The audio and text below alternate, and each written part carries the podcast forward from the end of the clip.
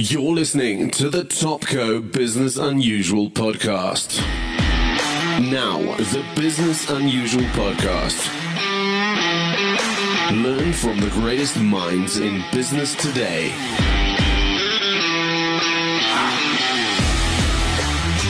Interviews hosted by Ralph Fletcher. Learn how to improve business, get tips from industry leaders, and be motivated by real life experience.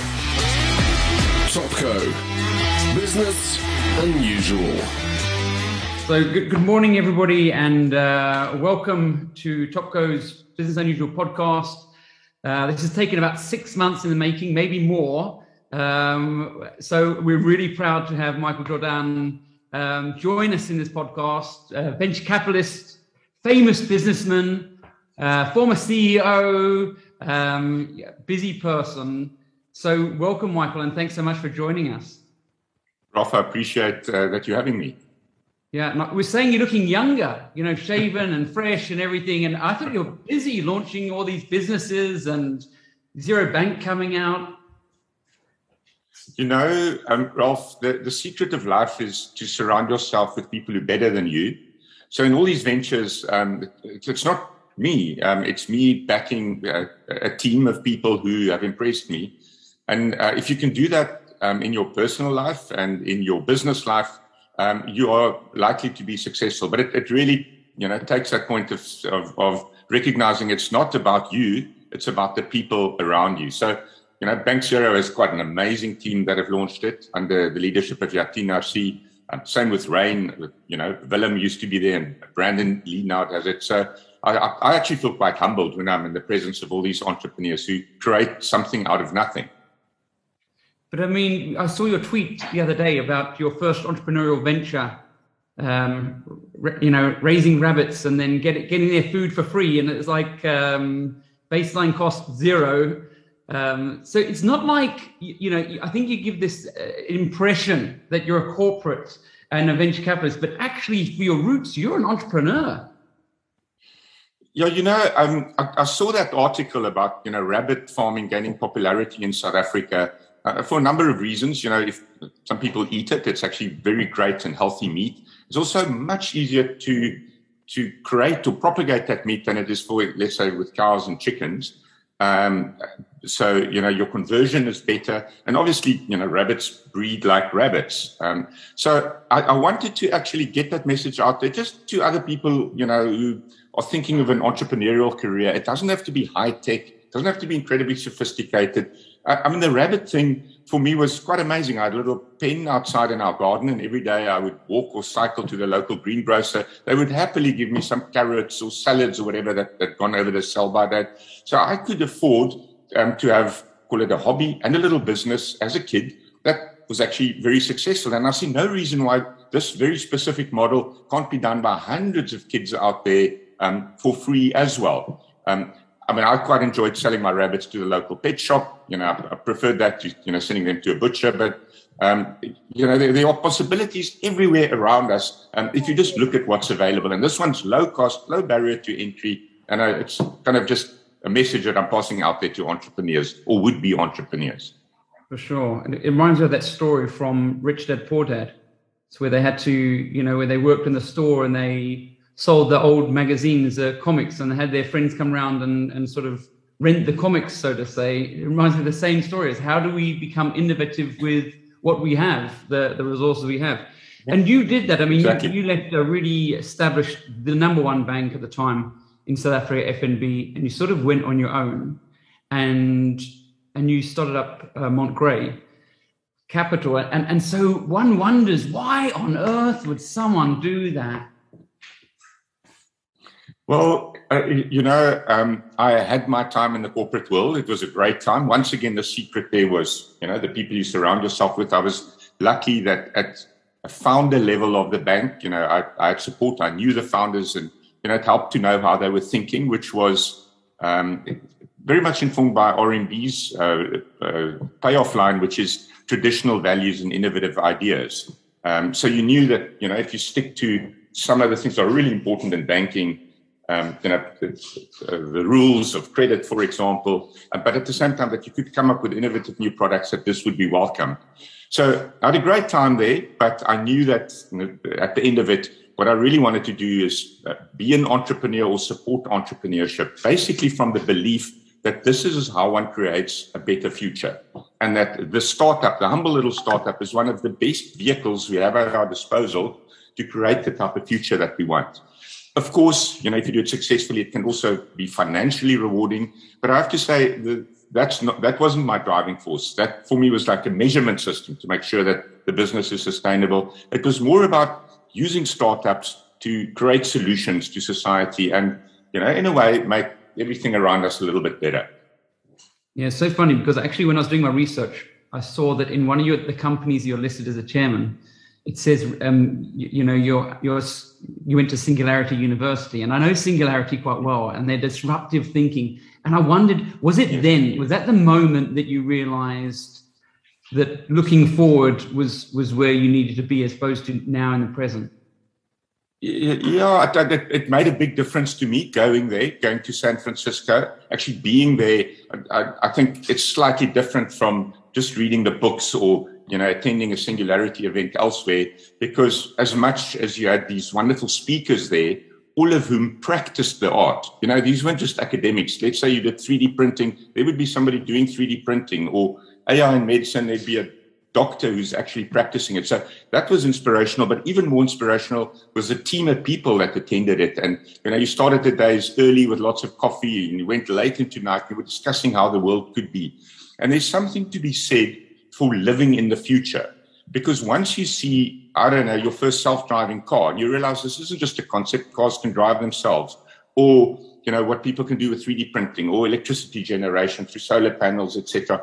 And you you know you can be beholden to the world as is, or you can yeah. research and understand where the world is going to, and that creates a myriad of entrepreneurial opportunities. So yes, I, I mean that was quite um, inspirational for, for me. But I have to say that a big thing of what happened to me in FirstRand was entrepreneurial. You know, we very much had the belief of being an entrepreneur within a corporate having you know separate business centers, and there was a lot of entrepreneurial freedom in that environment. So it was kind of a natural step for me to go from being an entrepreneur to then actually be inspired by the founders of FirstRand and you know ultimately become an entrepreneur and to back other entrepreneurs. Yeah, for sure. It seems like the way there seems to be a lot of organization. I mean, just like, you know, Steve Jobs going back into Apple, taking that entrepreneurial sort of approach back into a big corporate. It seems that there's a lot of, you know, we talk about disruption and what you're doing to the whole banking industry with Bank Zero. And I was going to ask, what would you do if you were in the banking industry? But I'd imagine you'd probably try and innovate yourself in some way. Yeah, there's this famous saying, you know, I, I don't know, came up with it, which says it's all about whether the startup gets distribution before yes. the incumbent gets innovation. So I think this is the battle of our time, the battle between really big companies. And, and, remember, in the banking sector in South Africa, we have a very sophisticated banking system. We have some very, very impressive banks. Um, and, you know, they are trying to be innovative. And now you've got these fintechs competing against them. I would say one of their big challenges would be having a very big cost base. Um, because for me, it has just been amazing to see what this little team in, in Bank Zero can achieve. You know, it's a team of 30 people. The startup cost is 1% of 1% of the annual budget of any of these big banks. Now, obviously, it doesn't do at all all the services that they do, um, but in time, you know, it, it's going to grow based on, uh, you know, the platform that they've established now. So I would say, um, yes, the big guys need to be more innovative, but I think the cost base is, is a really big thing because what fintech has done and what things like cryptocurrencies have done is they've basically shown that much of that tech infrastructure that banks have can be improved upon radically at a much lower price. Um, things like cryptocurrency, for example, have immediate payments across the world. Now, you struggle to make immediate payments in South Africa unless it's at a very high fee. So that's the new world. Then there's the old world, and there'll have to be innovation and cost reduction for the big guys to compete in the long run. Yeah, I mean, um, I think um, George Zakaria spoke at the event once, and, and he said that those those startups who partner with some of the traditional banks or the traditional big corporates, their chances of success goes up to about eighty five percent because of one reason, because of distribution, like you said. So their strong point is distribution. And the startup strong point is innovation. So um, it's can can those other organizations compete with that innovation as quickly as the the startups, I suppose. And in teams, what are you looking for? Because obviously you started up with just the two of you, and it was like quite tight. You, you came from a corporate. How did you decide who to invest in and what ideas to invest in? I mean, you know, five years ago you conceived this Bank Zero idea, and and and how hard is it to conceive, think of the future, and have that resilience to kind of push through to see it like explode now as it is? So, so of course, there are many, many factors that um, you know lead to investment success in the VC space. But, but if, if I were forced to choose just one, it would still be people. You ultimately you're making a bet on the jockey or the jockey and his or her team. Um, and if you make the right call there, it's going to go well. If you make the, wrong call, then it doesn't help if you do whatever due diligence you want and whatever contract you sign and how you know, how good the idea is and how well you structure the investment agreement. So it reduces back to the individual. And, um, and these are interesting individuals. Sometimes they can be difficult people. I, I, don't mind difficult people at all, you know, provided they're interesting and there's a reason for them being difficult, such as just not buying the status quo and thinking that the world can be better or that there's a better solution to having achieved it. And then if there's one thing that really impresses me, it's a track record of execution. And that is because people do tend to overvalue ideas and undervalue implementation or execution. Now, I, I'm a geek or a nerd or whatever you want to call it. I love ideas. I love reading books. But you have to understand that ideas on their own are not good enough. You have to have a proven ability to show that you can implement that idea in such a way that someone's willing to pay for it.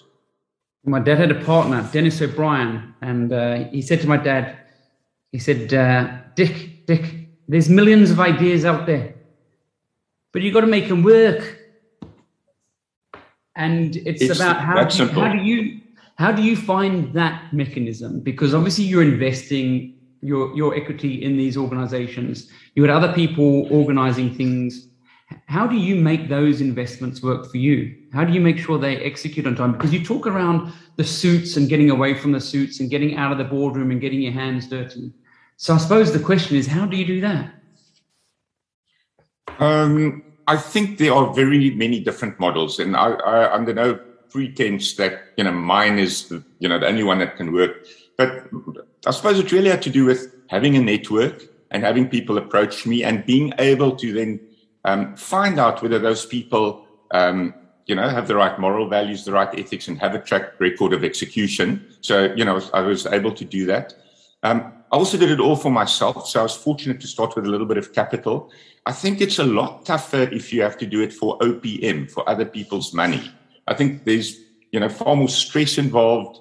Um, and I think in a subtle way, it will change your decision making. You know, I, I was okay with saying if I'm going to make some mistakes, you know, it's going to be me that feels the pain, or in fact, you know, my children, because I'm kind of doing it all for the family.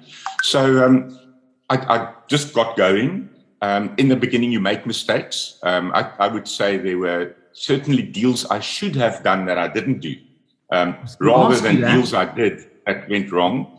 Yeah, and uh, you know, I look back now, and those would be some of the bigger mistakes. I, you know, I'd rather not list them, um, but you know, you've got to get going, and and you need to have a certain amount of capital in the VC space that that you know that you have a cushion um, if you're going to make some of those mistakes. Yeah, for sure. And I mean, you know, um, would you advise South Africans to be invested in South Africa with the opportunities here? Or do you think there's also opportunities overseas as well? Look, it depends very much um, who you're talking about and, um, you know, what they, what their own personal status is. But very definitely, the first thing I would advise people to do is to pay off all debts you know, some people think they must diversify abroad and so on. Your most secure investment return is actually paying off your debts. Um, the next thing would be then to invest in something you know really well, and that may be something quite local. But yes, at some stage, it is indeed great to um, to have to diversify abroad. And I'm just going to mention one statistic here. It's the fact that South Africa is 0.33% of global GDP. So you, you really don't want all of your investments when it comes to that trapped in 0.33% of the world economy. Mm. Interesting. And I mean, you, you, mean you talk about you know, financial um, intelligence. And one of the things I see is, you know, I've got three boys, and I, I gave them all copies of Rich Dad Poor Dad and many numerous, you know, The Millionaire Next Door and numerous other publications. Is that a big challenge? Do you think the to educate people in terms of financial literacy at the moment? Is, is that a big opportunity or? A... Yeah, look, if you think about, um, you know, my kids are doing maths at school now and they're learning all about Pythagoras and geometry and all those type of things. Um, but very many people don't know their basic financial literacy, uh, even when it comes to doing their own monthly budget, for example. I mean, I, I think it's like a very useful discipline to have because, you know, if you can do a monthly budget for your household, um, then you have the basic skills to do it for business. If you can do it for business, you can do it for the broader economy, etc. So um, just having basic financial savvy, you know, you as a parent, you know, giving your kids pocket money and, you know, asking them to actually um, work out, you know, what they can spend it on, etc. Et needs to be there. And then um, investments, you know, um, one of the things I do with my kids is I lend them a symbolic amount of money and then we go through and we make investments online actually using the Easy Equities platform. Um, and it's just a great exposure for them early on in life, learning about companies and things like earnings per share and PE ratios and growth, etc. Um, stuff that you don't get in a normal schooling environment, which is actually very conventional and in many ways doesn't give you the tools that you need to be successful in the future. Sure. And I saw one of your principles of investing with Montegray is obviously you, you look for entrepreneurs who are frugal so by default, you're looking for really, you know, uh, financially literate, uh, disciplined business people as well, right? Yeah, yeah. I, I, think just think it comes with the territory. When I say track record of execution, um, I, I, it goes for without saying that it needs to be frugal or lean. You know, when you're in the startup world, the leaner you can be, the more frugal you can be by getting things going, the longer life you give yourself. And the longer life you have, you know, the, the better the, your chances of success. And I, I mean, this is quite amazing. I've seen people do things, but with kind of a corporate mindset. I, I, don't know, you can start a bank and you can spend a hundred million, a billion, or billions of rands. Or I've now seen how you can do it with very little, provided you have smart people who know how to use open source technologies, who know how to reuse things that have been done elsewhere in the world. There's a huge amount of resources currently available for free, but you have to be agile and flexible enough um, and money conscious enough to know that there is a better way of doing things. I was going to ask you so, you know, what are you seeing from yourself in terms of entrepreneurs that are doing well that you're investing in? So, is it that inquisitiveness? Is it looking for things that are free, cheap? Is it that? Well, I think it's got to start off with deep domain knowledge. Um, yeah. You know, the, the, if you want to go change the world or just change your industry or even just start a business, you better really, really know that business, the product, the competitors, the market, you know, how it works. It's, it's probably the, the best way of learning something, you know, isn't doing an MBA. It's starting a business like that.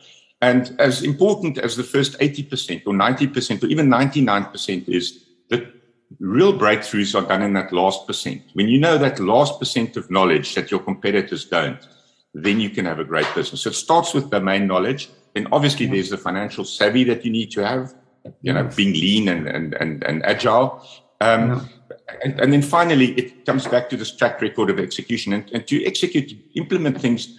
That's hard. It really, really is hard. Sometimes you have to hustle. Sometimes you have to convince other people, um, you know, to somehow give you a gap. And some people are just able to do it. They're the born entrepreneurs. Others actually know that they need that type of bliss, discipline and then use the discipline to succeed it. But again, there's there's no kind of substitute for just proving that you have the ability to turn an idea into reality, to go from zero to one, as, as Peter Thiel calls it, creating something completely new. It is, of course, a wonderful thing once you've done that.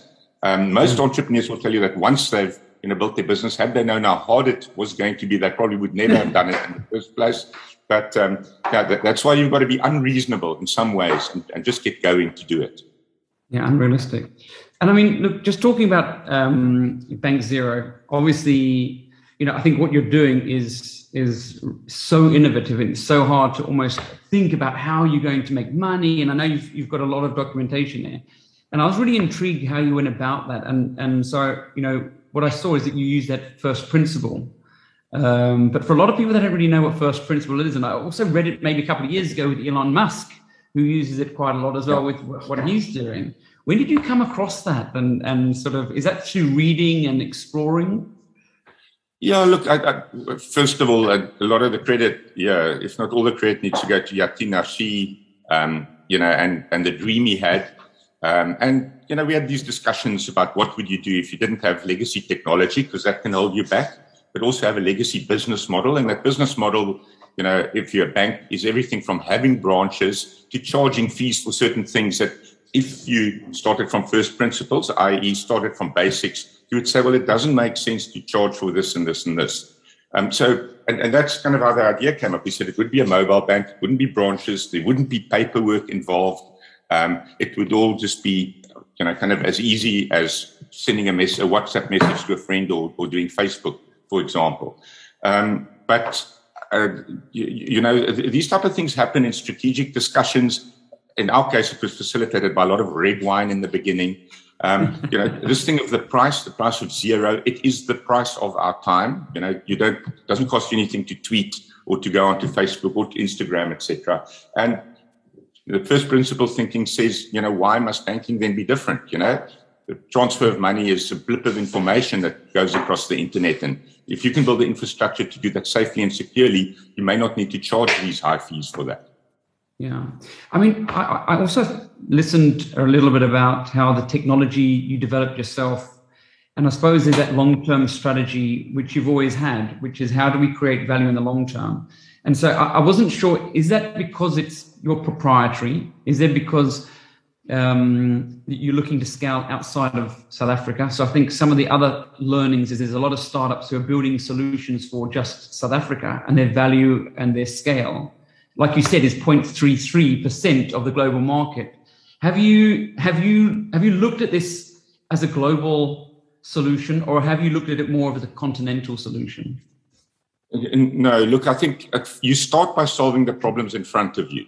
Just like you said, charities begins at home. You know, your startup starts by you, there's a problem that you're fascinated with, and you try and solve that problem in front of you. Now, South Africa is a wonderful laboratory in that sense. The market is um, big enough to do that. Um, but it's also small enough to, in some sense, be protected against some of the big guys wanting to come here. They typically have bigger fish to fry, so it gives you kind of that opportunity. It also has everything from highly sophisticated to very unsophisticated, so all types of market segments, different languages, etc. So um, all the startups need to be successful here first. Um, there's something to be said for winning your home games before you try and um, win games abroad. Now, in saying all of that, I'm not saying that um, these startups don't have aspirations to ultimately go abroad. I really think they should, you know, given that we 0.33% um, of the world economy. But get it right here first. Sort out all the problems, the bugs. Understand what your business model is. Do it properly here first, so that when you go abroad, you can actually take your 18, your best players, and and you can make a success of it going abroad as well. Thank you. So my son's in his final couple of months of school. Um, a bright young chap, what would your advice be to people who are finishing school now? Um, we had these discussions. You know, do you do data science? Yeah, uh, you know, where where would you be positioning yourself? Do you travel? Like you went overseas and worked in Germany for a bit. You know, where's your sort of thinking at now? If you had to talk to a younger Michael Jordaan, what would you be telling him? Yeah. Well, you, you, know, I can't just um, answer that in the abstract. You know, if it had to be abstract, I'd say, I don't know, coding or data science or job that's international. What does he want to do? What What is his passion? You know, what is he good at? You know, because it, it, it's, it's very individualistic.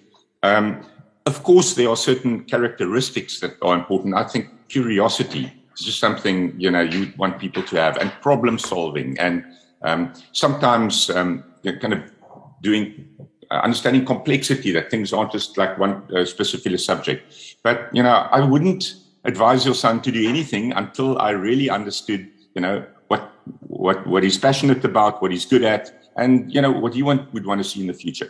I, I would add this though that um, if he is fortunate enough um, to study for a long time, that's not a bad thing to do, you know, because learning and education and skills is what it's all about. I also think our kids um, you know, have the capacity to also make some mistakes on the road, to take some risks.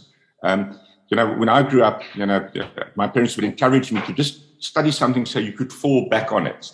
And there was always this thing of like, lower your risk, study something where you can immediately get a job. That may not be the right uh, advice to, to give your, your kids anymore. They should really get the skills that could set them up for some or other entrepreneurial future because then you know, they can work anywhere or any in the world with any type of skill set. But, you know, that may or may not work for your son. You'll know best. Yeah, for sure. And uh, I think he work, he's working out for himself at the end of the day anyway. But um, are you seeing any growth growth sectors? Because obviously, you know, um, you're in data, and, and I think that you sort of term it quite well. You say connectedness. Yes. So, I mean, you, how do you unpack connectedness? Well, well, it depends on what question are you asking me now about connectedness. I mean, so I, I think the world's becoming so, more and more connected. Data is more connected. Uh, it's yeah. quite amazing that if you can make connections across different disciplines, that's usually where innovation comes from. Yeah, for sure. And I suppose you know, I know that time's running out, but it it does seem to me, from a personal perspective, as a person, that your success also lies on you as a person, as an individual, and the relationships that you've built, and that and that trust that you've you've sort of you know that execution, but it's also you've done it in a, a moral and a good way where everybody seems to be winning. How important was that when you were younger to have those sort of relationships and be building on it from you know Paul Harris to where you are now? Yeah, yeah look at so I say it is about people, and if you it's people, it is about relationships, and relationships involve not just the business relationship, but really understanding individuals whether they're authentic, whether they've got a set of, you know, kind of moral pr- principles, whether they have a sense of humor, whether, you know, they BS or can get things done. Um, and, and that's kind of something you, you develop over time. Um, obviously, you yourself have to always kind of try and live by that same motto. And um, what it really means is just, you know, trying to be the best person you, you can be. It's not just about being yourself, it's being the best version of yourself. Um, in the startups, I, you know, I don't have very strictly defined roles. I get involved the way the entrepreneurs want me to get involved. There are investments I make where I, you know, I don't see them for a year and they will write me the odd report. And I'm kind of happy like that. And there are others who say, please come and join us. Here's a meeting or how would you handle the situation? Um, I've got this HR problem or this marketing problem. And I give my ideas, but I'm also not proprietary about whether they then take them up or not. You know, you can't be the, the alpha type personality says, but I told you you should do that and you didn't do that, you know. So it's a, I'm fortunate to be in a certain uh, area of life where I enjoy all these startups. I enjoy working with these interesting individuals. I like it, you know, if I can add value by, by, um, you know, kind of giving them guidance or mentorship. But I'm also not um, precious about it that they then have to listen to me because the whole thing about coming up with ideas is that you sometimes come up with ideas that aren't clever. You know, you also come up with silly ideas, and you've you've got to accept that too. Yeah, Mike, it was really great speaking to you. I see that you've you've you've closed off investments for um, Montegray. It, it, it, does that does that mean all new ideas are off the table? Are you still are you looking at people now as opposed to them coming to you? Look, I, I, I said I, I was fortunate enough to start with a little bit of my own capital. I'm out of ammo now, you know, which um, it's a, in, a, in a way also a good thing because one of the tough things about being a venture capitalist is you have to say no a lot. And by saying no to people, you, you know, you often feel you're in the position of killing their dreams. That's the one bit I didn't like about this type of investing. So where I am now is you know, consolidating, looking after my portfolio. Um, hopefully there'll also be some exits, although, you know, you can't push those things too hard. You know, they, they need to come at the right time. And then at some stage, yes, you can start reinvesting again. So it's more about consolidation. Um, but there are always new things that happen. There's a lot of uncertainty in the VC world. Um, you know, I tell it to you today, who knows where we're going to be next year, where the markets are much higher, or we've had a crash in America. Um, and then you just have to stay on your feet and, and you know, make sure you make the right decisions, both for your existing investments um, as well as the overall um, strategy that you follow in your portfolio. Mike, it was so great to speak to you. It's so inspiring. We wish you all the best of luck with the new bank. Thanks so much Thank for your time. Thank you so much, Ralph. Very nice to talk to you. Appreciated it. The time. Thank you. Uh, it's an honor. um, no, and, and vice versa. Appreciate it. All the best. Thank you so much. Right. Goodbye.